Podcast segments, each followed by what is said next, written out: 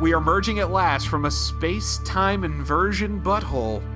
It's Feature Please, a hateful voyage through the Delta Quadrant. My name is Joseph. I'm your co-host Peter. Oh, it is good to be back. Peter, I have missed doing this with you. I have missed watching Voyager. It was like putting on a stinky pair of socks when I w- was watching the episode just a little bit ago. I've missed it. I mean, at this point, we've come back from basically a month off. We'll call that our summer vacation, uh, sp- our spring break, our extended spring break. Yeah, spring you break. had uh, you had weird cult stuff to do. I did. I went to Cancun and I got a. I don't know if you know this, Joe, but when you take a 36 year old guy who records Star Trek podcasts in his basement and you put him in fucking Mexico uh, on the sandy beaches of Cancun, even with SPF 50, which is Uh-huh. like the super nerd cream, you still get the shit burned out of you. Two weeks later, I'm like a lizard down here. I'm like Goldmember, peeling off flakes of skin and and storing them away. I, now, the important piece of information to me, Peter, is the last time you went on a cool vacation, you went on to New Orleans Mhm. and you managed to talk up the podcast to complete strangers and find a bar that had an Excelsior class starship uh, model in the ceiling. Were you, did you meet with any level of success matching that in Mexico? We met some ladies at the pool bar, which is like the swim up pool bar. Go this is me and Nate down there. All right. and uh we were drunk and they were drunk and we just kind of hung out with them on and off it wasn't like you know cheating on our wives or anything like that it was just people to drink and have a good time with Hey, you know what? Anyone who's met you knows you're really good at that. Please go on. we started talking about how we met and we've met through very very shameful nerd hobbies and i'm not going to say the l word uh, The L but word. eventually Is LARP. Stop. Edit that out. So the night goes on and there's a lot of tequila on the table and i tell them about how you know usually when we go on vacations to conventions and stuff uh, we just make up fantastic crazy stories you know tell people that i'm val kilmer's nephew or that he's a race car driver or whatever and people buy it. And they're like what do you mean conventions? We start talking about you know gen con dragon con all these goofy conventions we've been to and then I'm drunk enough to the point where I just don't care. So I'm like, you know, I don't normally talk about this. You know, we used to we used to be vampires together. And she's like, what? I'm like, oh, uh, yeah. Nothing as cool as it sounds. it's cool. It's not what you would think it is. It's just a bunch of fat nerds basically playing D and D, but it's just rock paper scissor. And they're like, we don't understand. So we start trying to explain it, and it's like trying to hold a fishbowl worth of water with just your hands. Just everything spilling everywhere between your fingers. and I'm like trying my best to like pitch, like, you know, just everybody's lying to each other. And it's kind of like, you know, mock court if you ever did that back in. And the one girl's like, wow. Yeah. Okay. That's gonna really the one impress lady's the like- ladies, dude. You're just fucking with us, right? You're just like you said you lied about being a race car driver, right? And Nate and I are just like, yeah, that's it. And we just dropped this thing like a hot potato and got the fuck away from that conversation. I was like, all right, this is the wrong place to be talking about nerd stuff, man. Give me another, give me another margarita. We're we're just gonna do the beach thing. So no, no, no Star Trek podcast got brought up. My my other shameful hobbies um did, and they blew up in our face, and we had to run away. Dude, if you had just if you'd gone with the Star Trek podcast, that probably would have been in the clear. Like I think you would have got a lot less judgment, a lot less questions. Yeah, You know? You yeah. just you you dug too greedily and too deep. I was drunk, man. I was. There was a lot of alcohol. There was a lot. Yeah, of well, alcohol. It was a good I'm time. not- Anybody who can go to Cancun, go to Cancun. Just make sure you know you cover up that pasty white skin, or you're going to get burned like I did. Uh, so that was the fun part of the break, and then the hellacious part was waking up to a broken hot water tank this morning. So back to the real world. Oh wait. I I rest in peace, dude. I'm sorry. Oh yeah. Well, let's uh let's distract yourself from the incredibly uh, expensive bill that will be by talking about the latest episode of Star Trek Voyager. What did we watch, Peter? Much like uh, my race car driver or Val Kilmer nephew status. Season 3, episode 14 Alter Ego. Oh, nice. That transition was smooth like butter. Mm-hmm. I've been practicing. Hey, you know what? You took your time off to really uh, smooth your game. You know, really just like hone your senses. I like it. I'm appreciating it. This is a fun episode because I did watch the most recent version or uh, episode of the Orville, which was specifically a Moops I fell in love with a hologram character episode, and it tied right into this. I thought beautifully. And also, as far as a Voyager tie-in goes, that episode of Orville also included uh, Tim Russ. I saw. He plays the father of one of the characters. I, I haven't watched. No, no, no, no. That's uh, that was Robert Picardo. That episode, there's Picardo showed up twice as um as one of the Sol- Solarian, whatever the security chief's dad, and the the second one where he's heavily featured also had Phlox in it. It was like both the doctors, and this one Tim Russ was uh like a weird archaeologist or uh, uh, sociologist. I, I, don't know. I thought it was kind of a throwaway for him to be involved on. I, I thought they misused him. I thought he should have been another Starship terrorist hijacker like he was in Starship Mine, but whatever. You said it was fun. I would say it was it was fine. Uh, it definitely had some fun moments in it. I think it kind of petered out in the end. We'll get to that. Uh, but uh, yeah, it was a it was a nice kind of easing back in. It was it wasn't terrible, uh, but it was bad enough that I was able to like find things about it that Stevie and I had a good laugh at, and uh, it certainly starts. It, it gets to the point pretty quick. I think before the credits roll, they they set things up, and where we start is that Voyager's doing sciency things at a thing they call an inversion nebula. What is an inversion nebula? What is inverted about it? They never actually fucking explain. But it's an inversion nebula, and apparently that shit is rare. Like they're just giant explosives in space, and so they never last long enough for for the Federation to science them.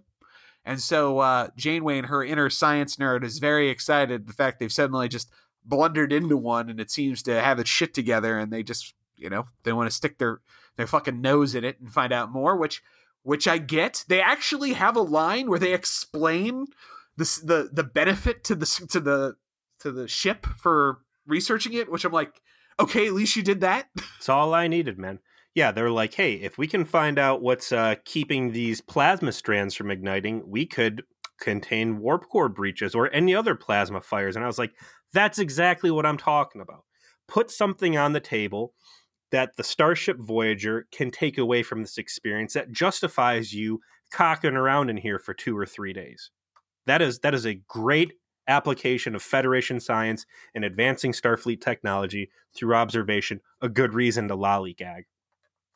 Um, okay, so you know they're like Federation scientists say this thing is impossible. This should never happen do you think the crew's just kind of like cringing a little bit like man the last time we saw something that shouldn't happen which is like you know a supernova we witness it was a q episode like is this more q continuum bs on one hand the show would be so much better if they continued to have a better sense of continuity with this sort of thing but i get why they can't go quite that deep. Like it would be interesting if they're like, well, this is another unexplained phenomenon. Is this leftovers from the Q deciding to fight amongst themselves? But I'm okay with them setting up just this, you know, random space weirdness. Like you said, they explained enough to to say why they would care.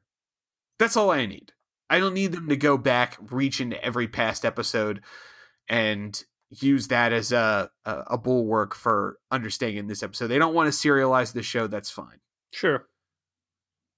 So they're doing their science thing. They're investigating it, and Harry Kim, he's a little off his game.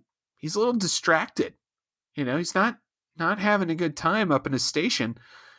And uh, we cut to Tuvok in his quarters playing uh, Kal-toh, which is something that ends up, I guess, being a uh, a recurring um, item on Voyager the rest For of the those way. of at is home who would like to know what the visual is on this, imagine Tuvok sitting in front of a table and he has a bunch of McDonald's coffee stirs that he has stolen, and he is trying to hot glue into the Epcot Center sphere. It's it's basically space Jenga. It You is. know, that's what it is. Like What- we're gonna what if we're gonna- what if the Vulcan game was just Connect Four? hungry, This- hungry hippos, and he's just sitting there playing by himself. I am so logical, enlightened. Oh, eat the marbles. He's got operation going, and like the door opens. He's like, ah. you know, we're gonna hear about how this game is like the most complex thing, and it makes chess look like tic tac toe and all this. It's just Vulcan Jenga. Mhm. That's all it is. And uh, Harry kind of invites himself in and says to Tuvok, uh, "I need some help in how to uh, suppress my emotions because I've got, I've got feelings I don't want." And he expresses that he's in love. And Tuvok asks, "With who?" And Kim says the name of the person. Um, what is the name of this person? Oh, you're trying to call me out along Yes, there I with, am. Uh, on the uh, V'ger Please support group. Who is this? Uh, yes, Casey Wellman. I don't know if Casey's the right way to say your first name, but since you're going to bust me out on mispronouncing thing, Casey, Cassie, I don't know, Casey Wellman. Uh, what's this lady's It's name? clearly Ca- Peter. Peter, it, your wife's name is Casey. You know how that is spelled. Casey's a it's a What dodgy name. There's you? many ways of sell, spelling and pronouncing. Uh, so M- Miriam, Mariana, Miriam. I don't know. Miriam. We're gonna call her Miriam for the rest of the episode. We're gonna do that now. But uh, Tuvok notes that Miriam is not a name of anybody that's on the vessel because that is an incorrect pronunciation. He says, "I know it's a character on the holodeck, and this is this is supposed to be a big like you know like moment." Like what? You're in love with someone on the holodeck? Uh, it Must be a Thursday in the Federation. This is a interesting scene um, that we're getting here because the last time we had Tuvok in his quarters and Harry Kim coming directly in was back on uh, Lame House on the Prairie when Kim was like, "Hey, we need to go get Janeway and Chakotay, and what you're doing is wrong." And uh, Tuvok was basically like, "Get the fuck out of here, or I'm going to court martial you, uh, and I'm not putting up with your bullshit." So Kim choosing Tuvok as his mentorship figure, they've never really repaired their relationship after that kind of that ass handing that uh, Kim received. I thought this was a good episode to mend that bridge, but it still seemed like it kind of came out of left field. they they haven't really addressed it at all, which I guess is a good reason to do it. Mhm. You know, like it's time to do so. But yeah, I agree that there wasn't really any setup to doing it. That's really the only two things I can say that I've ever remembered Tuvok and Kim directly interacting on was Kim getting real foot stompy about going to pick Janeway back up off uh, Monkey Planet, and uh, the one time that Tuvok showed us you could like direct message people with the communicators when he dissed Harry on the bridge for some little outburst he had. Kim looks kind of weird this whole thing. The the first scene where they showed him, I was like, man, he looks weird. He looks like he didn't get any sleep. And I know it's going to be a holodeck episode because he's just like up partying all night on the holodeck. I guess through this entire episode, he had the flu really bad. And what looks like him being tired is just what people look like when they've got the flu. the notes in Memory Alpha for this episode are extremely enlightening. Oh, yeah. Um, I think it's worth pointing out now that the director of this episode was none other than than Bobby P himself, Robert Picardo, who's I guess the second cast member to be turned director on the show. Robert Duncan McNeil got it got it got it first.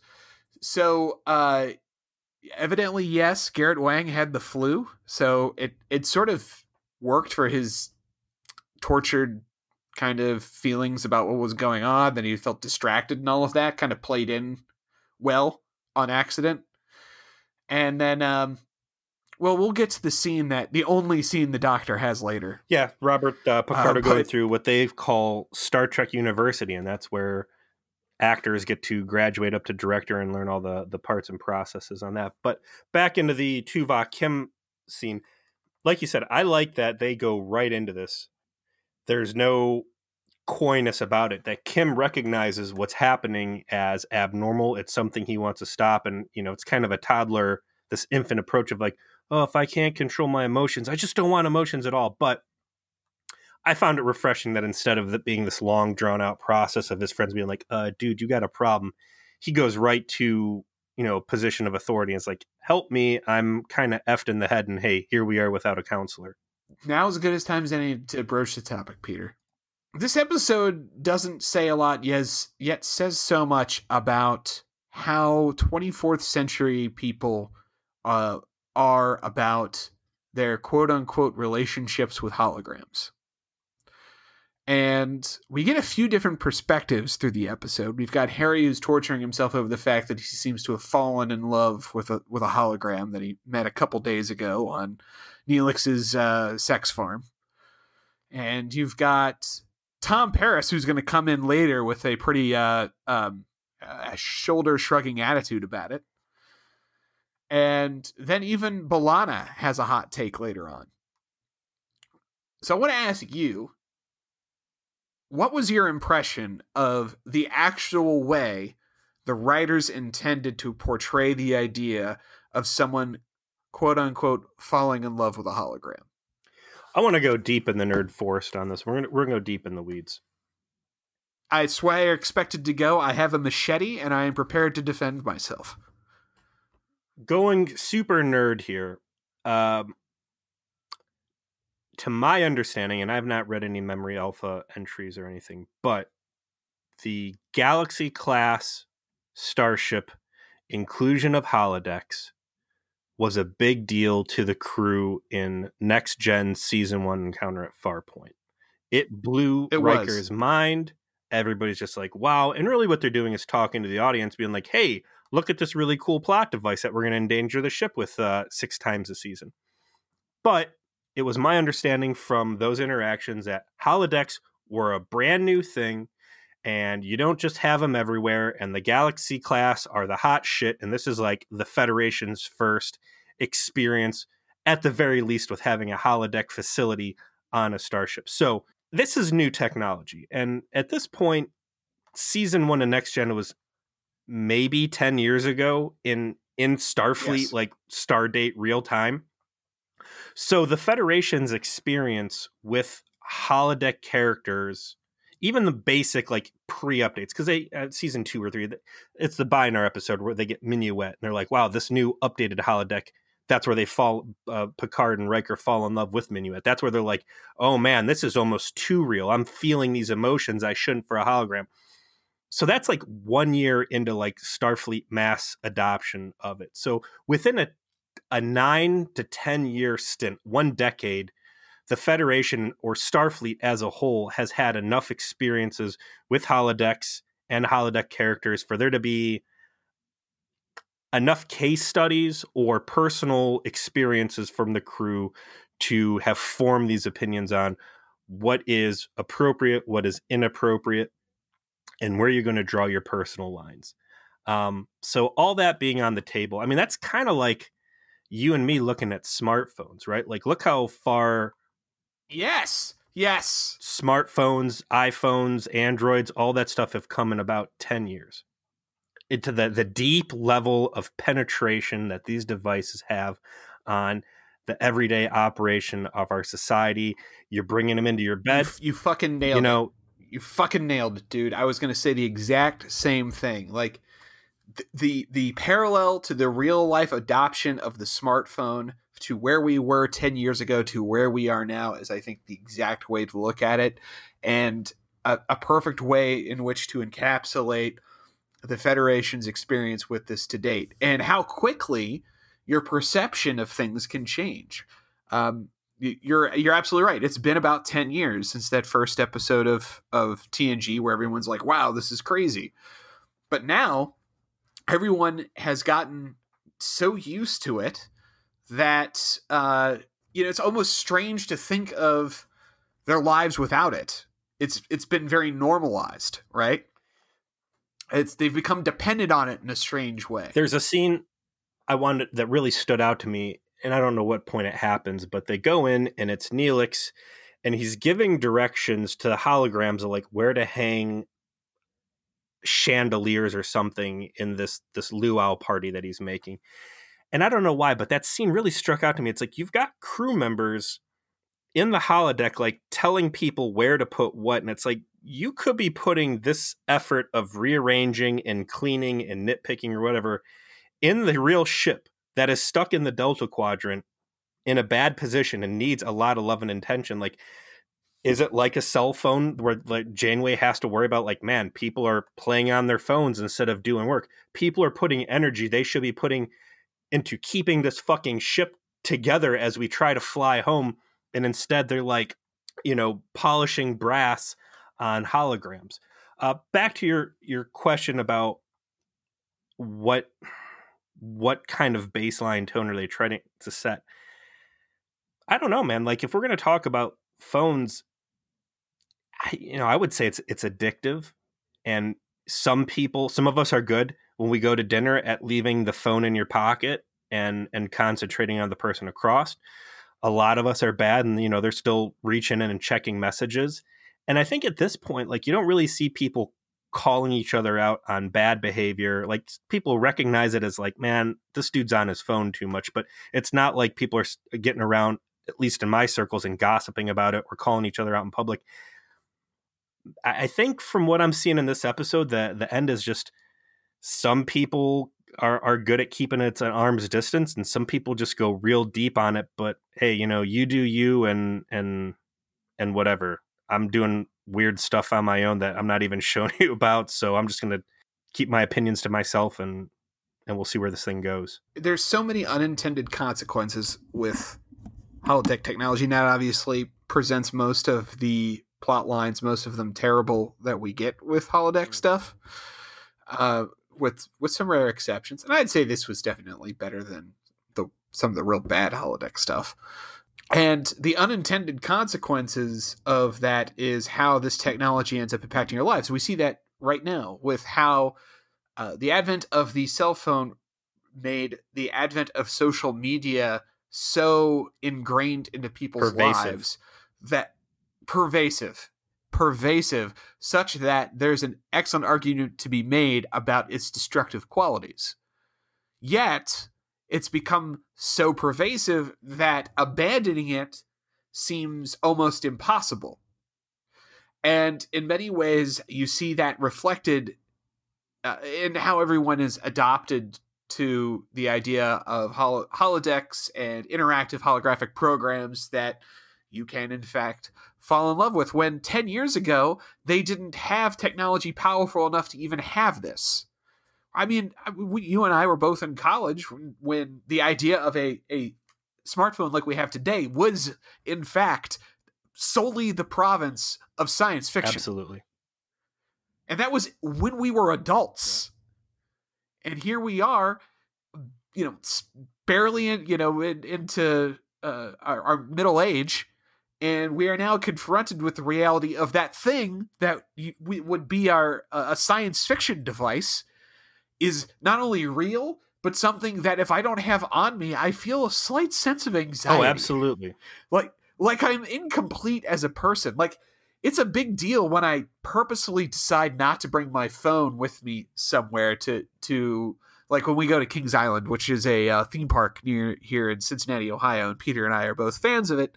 And I go there every year for my birthday to just run a bunch of roller coasters. Stevie and I, we have a whole thing that we do, and we don't bring our phones just because we want to hundred be hundred percent in the moment, uh, not worrying about in the moment, not worrying about technology, you know, losing yeah, it or yeah. breaking it, that sort of thing. And it's so weird. It's like, what time is it? I don't know. I'm gonna have to buy a fucking watch or something. Jesus, Use like the sun. we have a question about something, I can't just Google it. That's it's, what that's is a hard. We're, we're straying pretty far off topic, but that's absolutely that. Today I ended up in a car with a dumb phone because I had to leave my my my Pixel at work for providing internet because our internet was down, and I had to print Google Maps instructions on how to get someplace. And I'm there in a car with a dumb phone and instructions like it's 2004 and I'm like how the hell did I live like this? I feel like I feel like I should be wearing a fucking loincloth and have a spear in the back seat. This is savage. When I did my uh, cross country road trip when I was 22, I did it with an actual atlas. I mean, could you imagine? Could I imagine someone doing a road trip with an atlas who would later go on to have a Star Trek podcast? Yes. Okay, yes. fair. Nerd. You got me there, nerd, bro. Nerd.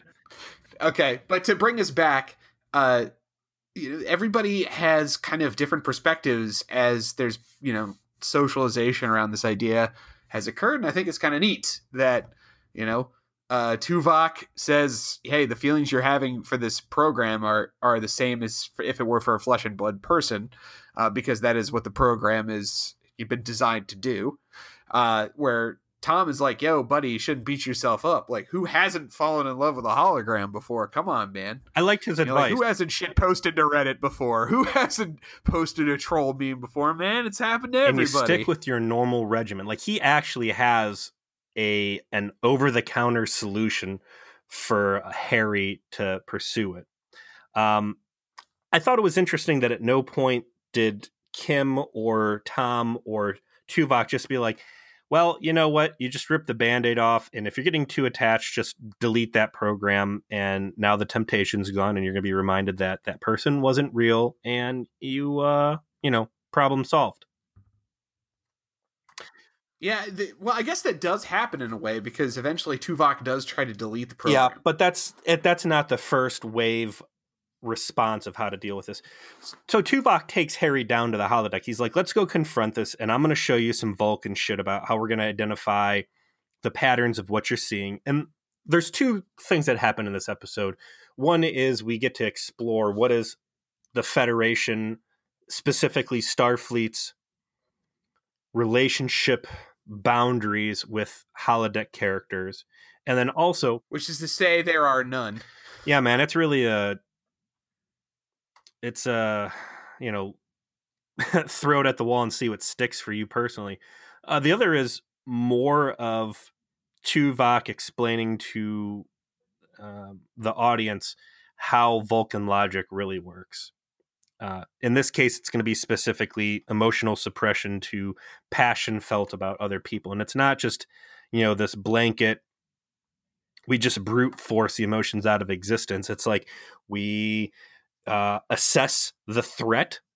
Um, we have a skeletal image made of where you know the key points of that are supporting this construct of love, and then we find those key points and we snip those with a scalpel, and the whole thing falls apart. And that's that's how we're going to do this. And I thought that was neat insight for the show to give. And I think It was. they do a nice job explaining stuff like that without getting too crazy and just keeping it reasonable and, and, and plausible. I enjoyed that. I completely agree. I, I thought that the in universe explanation of how Vulcans handle emotions uh, partners in a lot of ways is the head canon that I think we we came up with that I think is it's quite appropriate for TNG, which is Data always had Yeah. emotions, right? We, we we came to conclusion while we were meandering on that topic that actually Data had emotions the entire time on TNG. They were just simply super turned down. The volume is way down on it, and his emotion chip just unlocked the the the regulator, so to speak, on his emotions and allowed him to experience them more fully. Whereas Vulcans do experience emotions. They just kind of have this eternal disassociation process they have through this rigorous mental training that they do to dissect it, understand it, and therefore be able to uh, contain it as a consequence of that process. And we have bagged really, really hard on essentially most of the other times that Tuvok is asked to be the emotional fulcrum of an episode.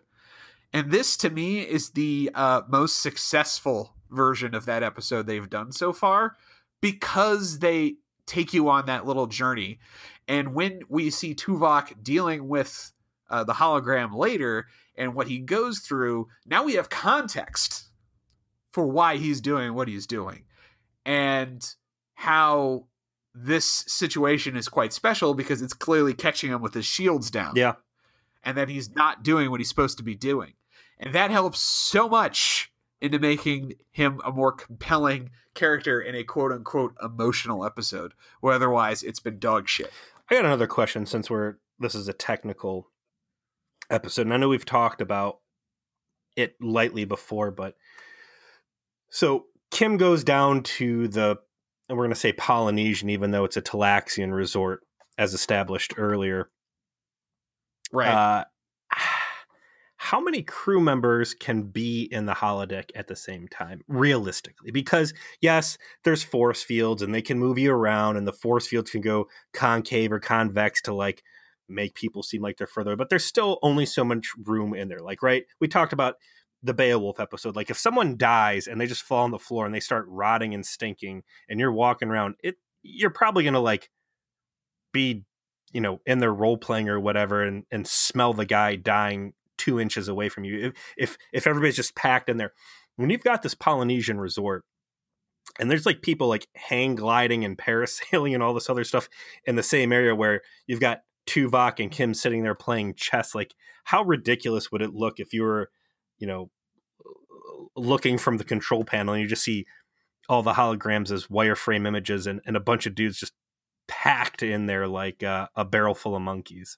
Yeah, the you know the manipulation of light and space that they can do, um, you know, obviously makes it so that it's difficult to say for sure, but there has to be some kind of limitation to the energy, you know, the physics of it. Um, and it's not like everybody on the ship could possibly be invited because other people are operating the ship while this is going on. So once again, it's one of those things that, you know, Janeway invites her people to, but the fucking peons that work the night shift you know that that might be that you know Dalby, mm-hmm. you know, and his crowd, you know, the the the ne'er the ne'er do wells that have to be Falcon punched. Yeah. They're the ones that aren't there. You know, they're they're the ones that have to uh, operate the vessel. You yeah. know, so they're going to come on later for Dalby's, you know, uh, Cardassian strangling simulation that he likes to do every other. Thursday. I don't blame him. Uh, so they get down there, and Tuvok, as we're at the uh, 33 minute mark, we finally get to meet the uh, the the titular character, Mariana. 33 minutes in, we're barely into Act One. We're in, we're in we're in real form here. And uh, yeah, what's uh, the first thing you notice about her? I got uh, uh, some some really big mom vibes off of that hair, some Farrah Fawcett All hair, and they, of the hairspray in the ship has gone into this lady's hair. Yes, she had she had also what I would call 70s tits. Does that make sense? Can we talk about her boobs? Yes, yes. I, I'm I'm opening that discussion. I'm opening that discussion. Part of the fun conversation uh, topics that Robert Picardo offered to the Memory Alpha thing was saying that he had a really easy time filming this episode. There were no problems except for this lady in this gold swimsuit she has. It was real cold on the set. The nipples were getting distracting, so they had to shut down production for 45 minutes while they padded the inside of her suit. So UPN didn't issue them any what they called nippo memos. No. Nippo. That's great. nipple memos. Um, you can't even pronounce nipple right. This I'm is, sorry, I'm all flustered. It's the, the mental image. No, what, what are 70s tits? Uh, they just, I mean, it makes sense. It looks a little padded, mm-hmm. you know, a little too perfect. That would that would be the description, but that's that explains why. Yeah. That there where they had to they had to uh, sew in uh, nipple protection. Yeah. That that does it. Uh, metaphasic nipple shielding. No, man, I, I liked her. She's pretty. Yeah, she's got like some super hairspray time going on, but it's easy to see how Harry uh, got a thing for this lady. And she starts playing him like a fiddle right in front of Tuvok. She comes up. Harry introduces him. She's like, Ah, I pulled my leg hang gliding. Hey, Harry, why don't you feel my calf muscle in front of this Vulcan dude while I uh, show my butt? And uh, hey, what are you guys up to? Uh, Harry stumbles through some dialogue. You got Tuvok giving them the people's eyebrow.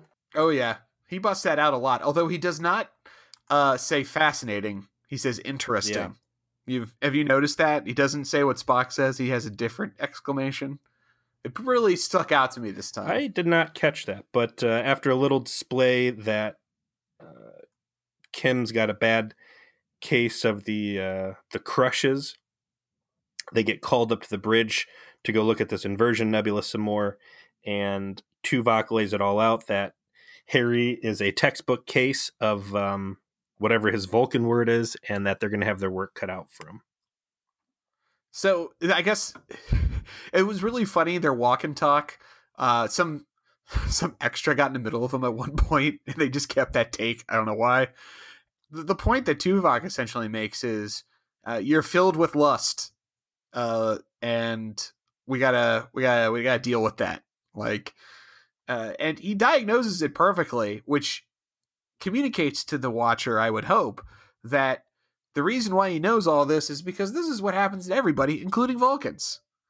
Like Vulcans too can fall firmly in lust, and and the show takes the extra step of giving us some awesome foreshadowing because a little later on we see the other Vulcan on the ship, Ensign Vorik, uh, trying to set the mood with a little romantic date action with a uh, very handsome looking uh, Lieutenant, uh, Lieutenant B'Elanna Torres. The move that he makes at the luau of like doing the very Vulcan thing of like reserving in advance a table based on a comment that he she made five days prior so that they could have dinner together i think was intended to demonstrate like this this guy a fucking stalker firmly firmly in lust with his boss. That dude is a stalker. That was a real creep moment. That was what's that? Hold on, that wasn't a creep moment. It was. It wasn't a creep moment. He's like, I, I made a reservation. Would you like to go get dinner? He's like, I said, made a yes. reservation with this table for this thing I know you like because I put a note in my book about B'Elanna about how much you said you like this one thing. So we're gonna plan it. Like, dude, you, you keep that stuff behind the curtain. You don't if you're Fred from Scooby Doo, you don't show the monster the trap you're laying for. You don't get the blueprints out, all right? You just Hey, hey, he's a socially awkward Vulcan. That that seemed adorkably charming to me and not stalkerish. He gets stalkerish later as as we'll find out, but right now it's just it was just like, you know, your nerdy friend trying to put the moves on a chick well, likes. And speaking uh, of the uh, background and, characters, and, I did like you know you mentioned that ensign walking and, and, like bumping into Tuvok and Kim. I think stuff like that's cool. I wish they do it more. Where it makes the ship seem lived in and not just a, a set piece. Uh, I want to ask you a question before we move in deeper. Do you think these resort holodeck characters are supposed to be self-aware of the fact that they are characters in a holodeck simulation? They are not supposed to be because there is a specific example of a recurring character that is from DS9. I've mentioned it before. Vic Fontaine is a character that gets introduced in DS9 that is a self-aware holographic character, and that is that is something that is established from the beginning of when he's when he's created and is uh remarked upon by the characters like wait a second he knows he's a hologram? And he's like yeah i know i'm a hologram. Like and so they're not supposed to be self-aware um especially i guess like the quote unquote entertainment holograms aren't supposed to be. Obviously the doctor is self-aware. i like that division and we'll get into that in a little bit. So because i thought marriott what are we calling her? Mary? Miriam. Miriam shout out to Casey again. Uh, Miriam, not my wife. Uh, I thought she really came off as as in the loop during their first conversation. Like she was aware that uh, you know they're kind of they're serving a function on a starship, and that's where these guys are getting called off when they talk about bridge and stuff. But so what what ends up happening is uh, they they are at the nebula. There's some sort of strange dampening field that is is preventing it from exploding, and they break for the luau that Neelix is putting on in uh, the Polynesian resort. And Tuvok doesn't want to go, and essentially Janeway suggests that he should. There's not a lot of Janeway really in this episode. She's just kind of doing the captain thing, and that's it. Otherwise, she's not really involved. And Tuvok, you know, shows up, but he's the only one in uniform. He's the only one who doesn't want to lay on on him, and uh, we. This is, of course, where we get the best scene in the episode, and that's when Bobby P puts himself in the episode. This is only scene, and uh, he decides that it will be a scene where the Doctor is musing about what it would be like to be a uh, entertainment hologram and not have to worry about things while making out with two different Polynesian holograms, just enjoying himself. And this was uh, we we died laughing because like this the first one kisses him and he's like, huh, and then he kisses the second one. And he kind of goes for gold a little bit, get a little bit of little, Right a on little the bit lips. of tongue action. He's into it. Yeah. I believe to quote Robert Picardo, um, you know, the fun thing about directing myself is I get to use myself in the roles I believe I am best suited, uh, which is a a sexual object. Uh, I hope other directors are taking notes. I liked his conversation. It's something that we we got um, a taste of before. Uh, what was the one where he starts losing his pattern and they have to call uh, the other actual doctor Cochran or Zimmerman and Dr. Zimmerman. Yeah, yeah, yeah. which which episode was that? God, I forget the name. I certainly remember the plot though. Whatever. So you know he starts off singing opera on the holodeck, and it was our first introduction that maybe these holodeck characters don't like the the working holograms that get to free roam the insides of the ship. I liked him doing a little bit more division of labor and I don't know, maybe even taking advantage of him. I I'm not really sure what that scene was all about at its core. Yeah. like is he uh, is he just, you know, allowing them to fulfill their function or is he uh he uh being a little unethical, you know? I it's it's hard to tell. It's hard to really tell. Meanwhile, you got Kim back in his quarters in what I will go ahead and point out as some more good looking future off duty casual clothes. Oh, I want to say a second about how much I love Tom Paris in this episode. Okay. I love confident uh, bad boy Tom. That's my fa- best that's the best version of Tom in my opinion. And in this episode, he uh he clearly starts to have interest in B'Elanna like romantically. He is he's kind of flirting with her. And uh there's a moment when he decides he's going to split because he hears that uh, Harry's not going to be joining and he doesn't think that's cool. B'Elanna says, uh, "You seem to be very confident in your powers of persuasion."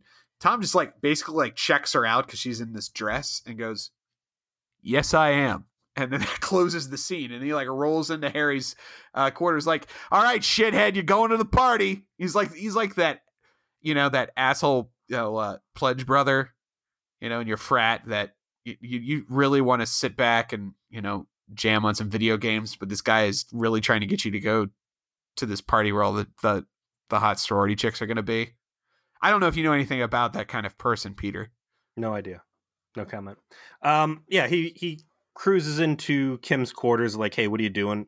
Harry's in there doing some uh, Vulcan prayer meditation stuff, and that's where uh, Tom plays a card like, "Come on, dude, just get over." And he's like, "Oh, gee whiz, you know, is it really that apparent that I've fallen in love with this specific uh, holodeck character?" And Tom's like, "Yeah, obviously. Like, uh, you know, here's the reasons I know why."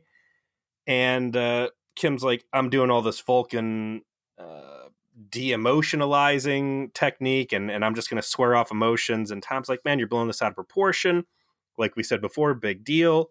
You fell in love with a holodeck character.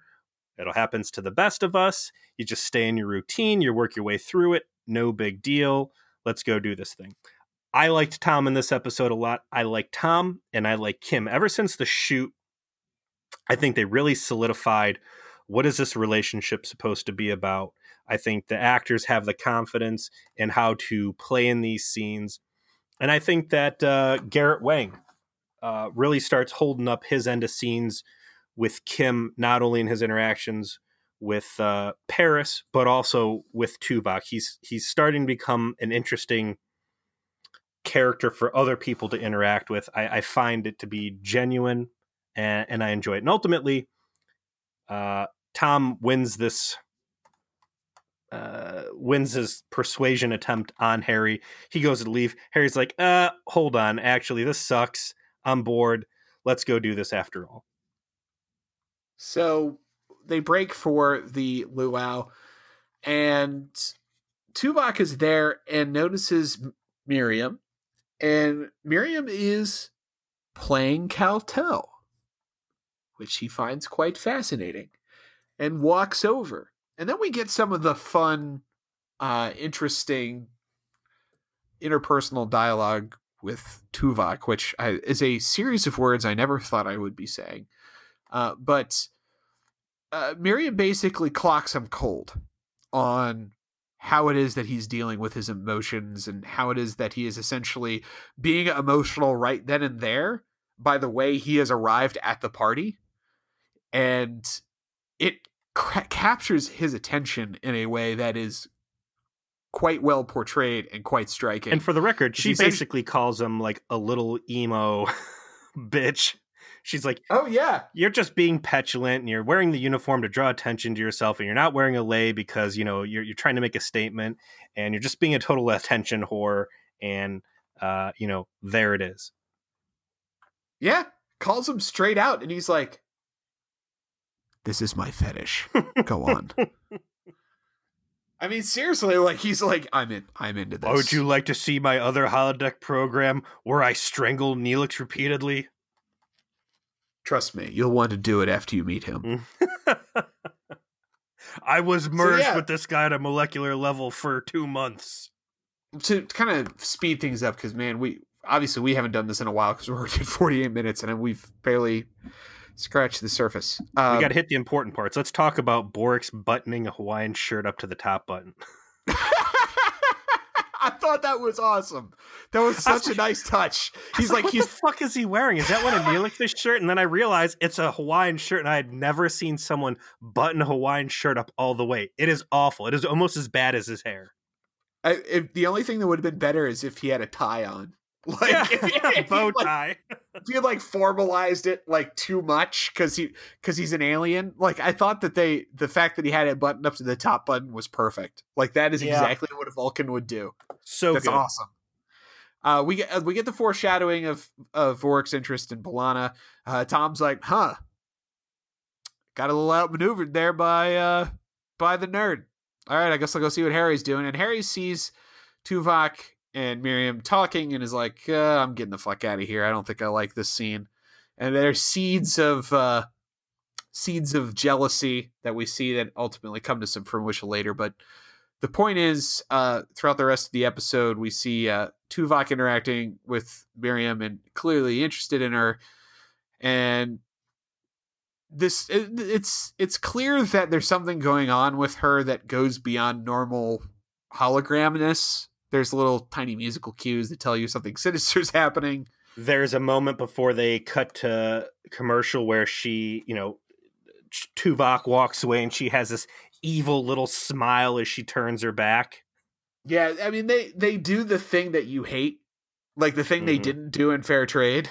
Yes. uh, is uh, you know and kind of set set up the the face heel turn a little too much but uh what we what we find out is that of course all of these uh, not subtle hints uh are there for a reason because uh this hologram um might might be evil in some way. I mean, I guess there had to be a plot, but um, they they end up discovering that there there's some reason why this dampening field is occurring in this nebula that shouldn't exist. There's some source hold of it. They want to research it, and so it sets up them trying to maneuver around it, and and they start having ship problems. Is kind of what I want to get to because that's that ends up being a big part of of the plot. writer room at this moment does a good job of creating the breadcrumb trail to the faithful Star Trek viewers, the, the you know the guys who have been in it for a long time, because we see the character of uh, of Miriam evolving beyond what she was supposed to. She's picking up uh, you know Vulcan culture. She's she's growing. She's honing in on them. We see she's a little evil, and it really starts painting pictures of uh, Moriarty from uh, Next Generation. And yep. before I could even get it down in my notebook, uh, you know, they flat out call it out. Like you said, there's chapter uh, there's and some, verse, yeah. There's there's some ship systems acting irregular. They lose propulsion. Ultimately, Tuvok rolls down to uh, to the holodeck. He gets caught with Miriam by um, Kim, who's like, you know, I trusted you. You know, I told you I had this crush on this woman. Now you're trying to F her behind my back. You're a piece of garbage. She's like, no, guys, don't fight. And finally, like, Tuvok hits his boiling point. He's like, this has gone too far. I see, you know, he doesn't say it, but basically acknowledges that he has kind of lost control of the situation. He's like, I'm deleting this lady. It's a problem, and we're going to end this right now. Kim storms off, and uh, Tuvok gets back to his quarters and he sees something that he should not see. And it is this holodeck character in his quarters cleaning up the place, wearing a Starfleet uniform. And she's got the doctor's holo emitter chip tagged on her arm. So they very cleverly explain that you know she she basically dodged the delete and headed down to the med bay and slapped that thing on and she's very much aware that she's a hologram. And like you said, they they set up the breadcrumb trail to make you think that this is another Moriarty situation, which I was and, pumped about. Yeah, I, I, and I knew what was actually going to happen. I did not recall how well they kind of head faked it mm-hmm. with with setting it up, uh, right down to her control of the of the ship, like that she has started to affect the ship's systems in several different ways She's got some level of control of what's going on, which is again much like what Moriarty was able to accomplish. And uh, all of this to say that uh, they determine uh, that this is occurring. They have a, a, briefing after they try and deal with her, and she she vanishes from Tuvok's quarters. That uh, they need to go back to the holodeck to try and stop her, talk to her, do something. And, and to be so, clear, Tuvok's not fucking around with her at all. When Tuvok walks in there and sees her, like he calls intruder alert and gets um, you know, a security detachment down there because again, they've had experience in the Federation with this level of holodeck malfunction. Yeah, it's apparently something an- they study in the academy of like what to do when your holodeck programs become sentient and try to fucking murder you.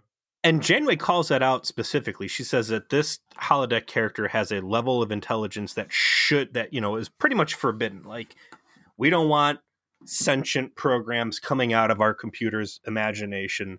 This is a no go. Make this stop. And Chakotay, I think, is the one that says, you know, hey, we've got reports of this happening before he specifically calls out Enterprise, Picard, and Moriarty. Can you imagine, like, all the crazy stuff that Enterprise has encountered. Like, how does the rest of Starfleet get access to these reports?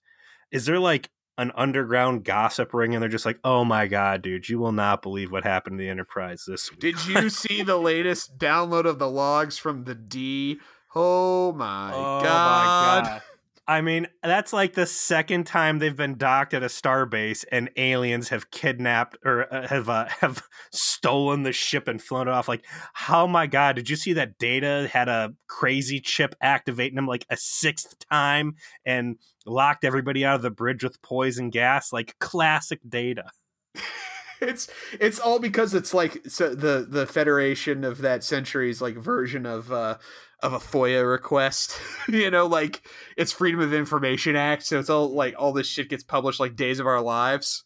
There's a Starfleet TMZ rogue site that just publishes all the dirt, but they do it under pseudonym, so like the people leaking the info don't get busted. Ensign Stone Boner, you know, or something like that.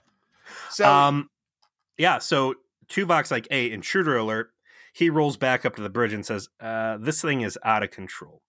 And I tried to delete her. She dodged it. They talk about Moriarty, and their solution is well, we're going to have to go back into the holodeck and confront her, which seems like the craziest, most worst idea ever to me because we've talked about it before.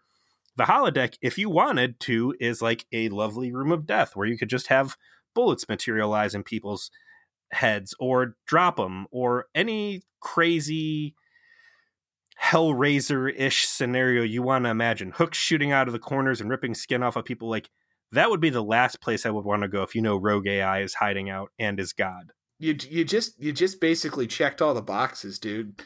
And not only are you checking all the boxes, but that's what actually fucking happens. So they go down to the holodeck and like all of the Polynesian resort people are like have leis and all that stuff, and then they start to try and murder them, and it's the best fight scene ever. You got they they they have this Polynesian lady trying to put a lei over B'Elanna as she's fiddling with the computer, and literally they start. She tries to start choking her like it's piano wire. It's yeah. fucking it's fucking metal as shit. It's awesome.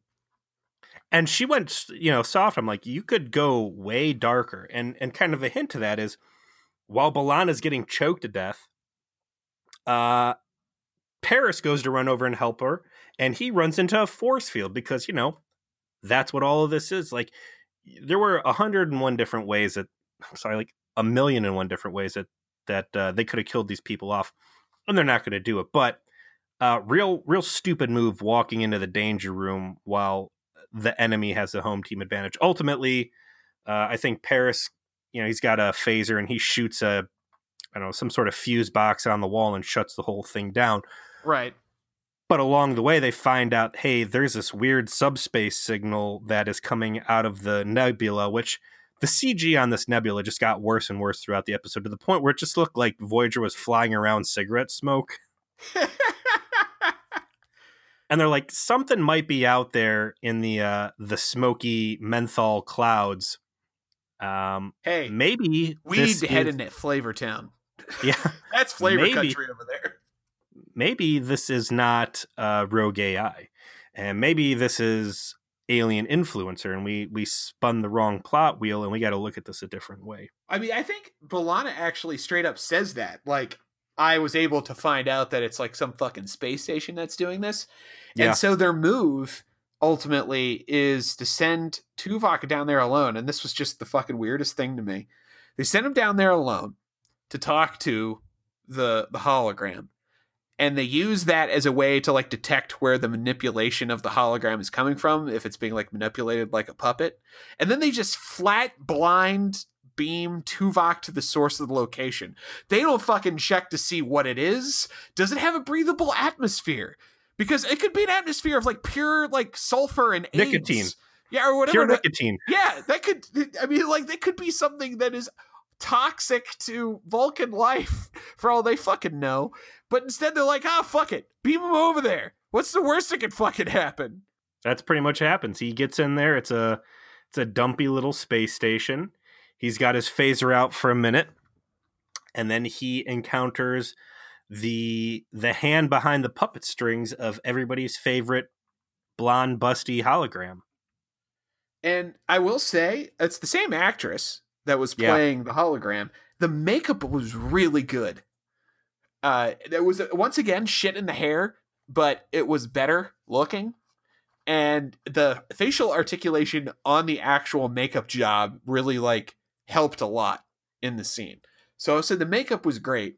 My only problem is at this point the whole like uh you know I'm in love with you part of the plot line is just straining so much credulity at this point because they kind of went a little too one dimensional with her loneliness that this whole scene felt a little bit more flat than the rest of the the the stuff that they did with Tuvok here. That's my personal take, but they they wrap things up by having essentially the revelation that this is a scientist that's been working on the space station to keep this nebula in place so that it could be enjoyed essentially as a tourist attraction. Which and... I thought was the best part of this whole thing is that she's up there getting a bad case of the space madness. yeah, basically she's gone crazy from being lonely because she's by her over, self. Yeah, over what is essentially nice shrubbery on the side of the, the, the highway.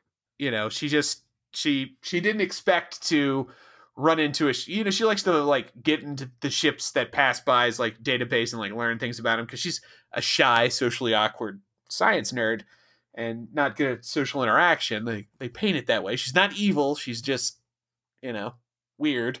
She didn't expect to to run into a holodeck and then be able to be this person and then interact with everybody and things kind of spiraled out of control and and they they definitely paint the situation as this is a big tragic misunderstanding you know and, uh i don't know man she's like Tuvok, you're gonna stay with me and you're gonna be in love, um, or I'm gonna blow your fucking ship up and kill everybody on there. Like it's it's not really an innocent situation at that point.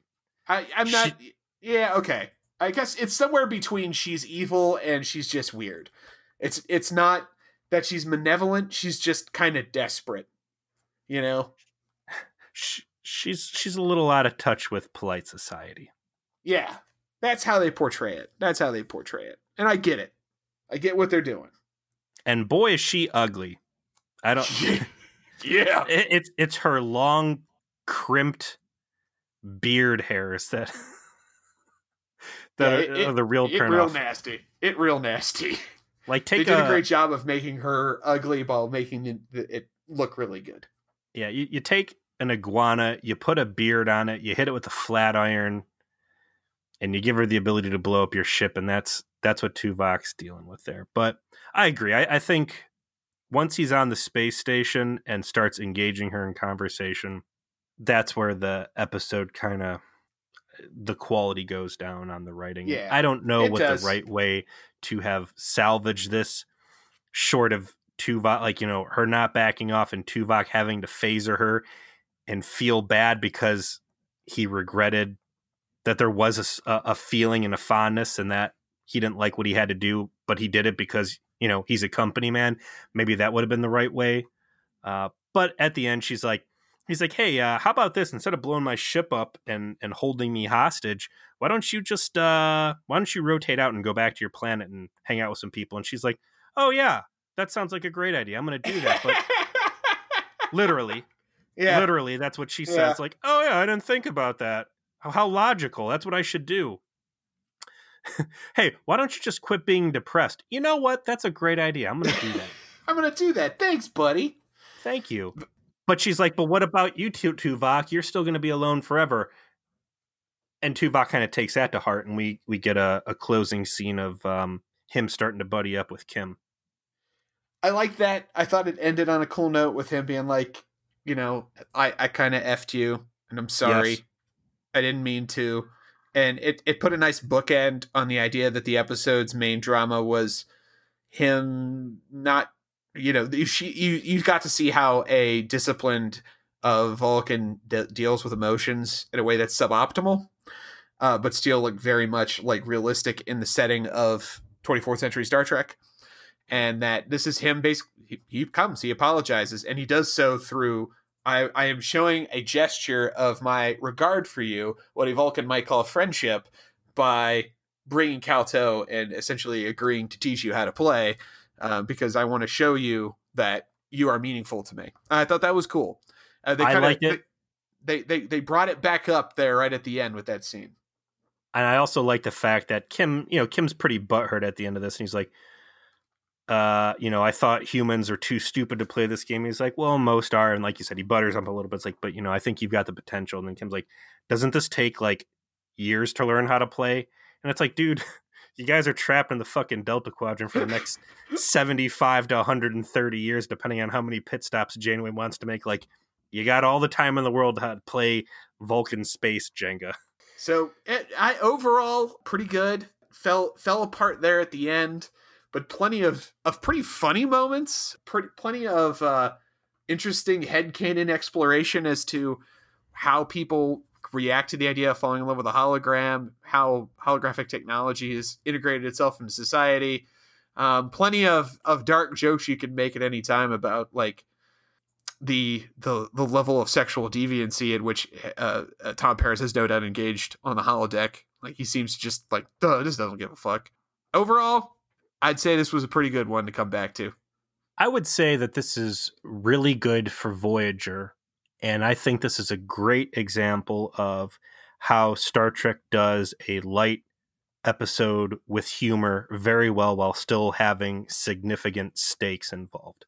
And I think that if you could normalize every single episode of Voyager to be at this level of quality, you would be dealing with an entirely different beast overall. Yeah, you would have to sacrifice the the projections and life signs and eye of the needle, but if it meant getting rid of 37s and a lot of the other just pitfall episodes, um, Voyager would come out a better overall product. I think you uh, really reminded yourself this week of how terrible some of the writing of the Dude. show was. Dude. I still haven't been able to weigh in with a vote. So, you know, on the trauma support group, we're doing um I'm going through and, and recapping season one and season two, the best of and worst of. And right now it's season two, the worst of. And holy shit, there was a lot of bad episodes in that season. And I'm gonna have to go through festival of garbage. Oh my god. and and it's festival. I mean, we didn't even include Space Juggalo episode, which you know I don't think thought was that bad, but like, man, there's just terrible, terrible bottoms of Voyager. And I know there's more to come. So stuff like uh last episode we did, which was um Fair trade. fair trade, and this, uh, it, it, they're they're starting to draw onto characters that don't get a lot of screen time together. The humor is there. The humor is well placed, and like you said, just discussions about holodeck technology, holograms, the Federation's interaction with it. Like it's cool. All the logic stuff between the two Vulcans we're starting to see. Like it's just cool stuff, and it's not you know run and gun phaser fights, but I mean, certainly when it's you better than when you compare it to dealing with the 37s I was or a say Amelia. Earhart didn't just pop out of the fucking, like come out of a basement. this episode was relatively well constructed. It had some interesting things going on and managed to make Tuvok the emotional fulcrum of an episode and not be shitty. I- And let's- it let's wasn't so long ago that that was seemed impossible. Again, how do you use Tuvok correctly? And it's a, it's a question that even we have a hard time because as soon as you take him too far away from his core base of what he should be, without going like into real talk Tuvok territory, like you said, it's it's hard to take this this cardboard cutout, you know, popsicle stick of a, a character and make him interesting. And I think playing him off of very emotional people in very emotional situations uh, is the right way to do it. So good job to everybody who was involved in producing this. So that wraps up our discussion of this episode. What do we have uh, coming up next? Give me a second because I forgot to pull that up. I'm off my game. Oh, I caught you caught you napping. Yeah, I knew there was something I didn't do. All right, we're going into um, season three, episode 15, Coda. And we see, I don't know, all the bridge crew in the mess hall with what looks like an admiral standing in there. Chakotay and Janeway crash on a planet and are stuck inside a time loop in which Janeway dies. This sounds awful, Joe. This sounds like everything I don't want out of Voyager, namely time bullshit. You know, I I remember a couple things about this episode, but I do not remember nearly enough to be able to tell you if you're right or not. I know the episode that comes after this relatively well. Uh, in fact, that episode is one that Stevie, in particular, is preparing extra content for us. I'll I'll discuss that next week. But um, this one, I'm a bit in the dark about, so I'm looking forward to rewatching it. Uh, I actually have us a uh, rule of acquisition to close out on. Rule Oh, of absolutely. acquisition. Yeah, man. Number 59. This is in regards to Kim going to Tuvok for advice on how to forget about a girl before Tuvok goes and cucks him. Free advice is seldom cheap. yeah. Don't go to Tuvok. He's Mr. Steal Yo Girl. Steal Yo, Steal Yo Sex Doll. All right. So thanks Yeah. for uh, sticking with us here on Feature Please. We appreciate all the love and support we've gotten during our vacation. Uh, uh, you know, there's somehow we've gotten new listeners uh, while you. we've been off. Uh, it's kind of Yeah. crazy. International listeners, I my day. We've got listeners uh, in in Australia, uh, Yeah. in in mainland Europe, uh, Germany. and and in England now. Uh, so shout out to all of our international friends who have joined us. Some of us have, have joined the the uh, Vija Please Trauma Support Group, which everyone is quite welcome to join. Uh, just ask. Um, follow us on Facebook primarily. I do try to keep our Twitter relatively updated. Um, you know, I'll do my best there, but I am, you know, officially entering middle age. So please. That Riker Googling him asking if Foghorn Leghorn is racist. That what what are the odds? I'm I'm hoping and praying to Jesus that that guy listens to our show. Riker Googling, if you're out there, you bring me immense joy with your work. Thank you. And even if you're not Riker Googling, you bring us immense joy by listening. Comment, uh, share, uh, just listen and enjoy whatever you choose to do. We do deeply appreciate it. And we will catch you next week with our next episode. And we will uh, be probably doing another live stream in a few weeks because we'll be hitting the midway mark in the uh, in the season. We like to check in at those times and and use that opportunity to stretch our legs a little bit. And I think the more people we got listening to these, they've become more lively lately. So I'm more fun as well. Yeah, zesty. So, so see you next Thursday. Peace.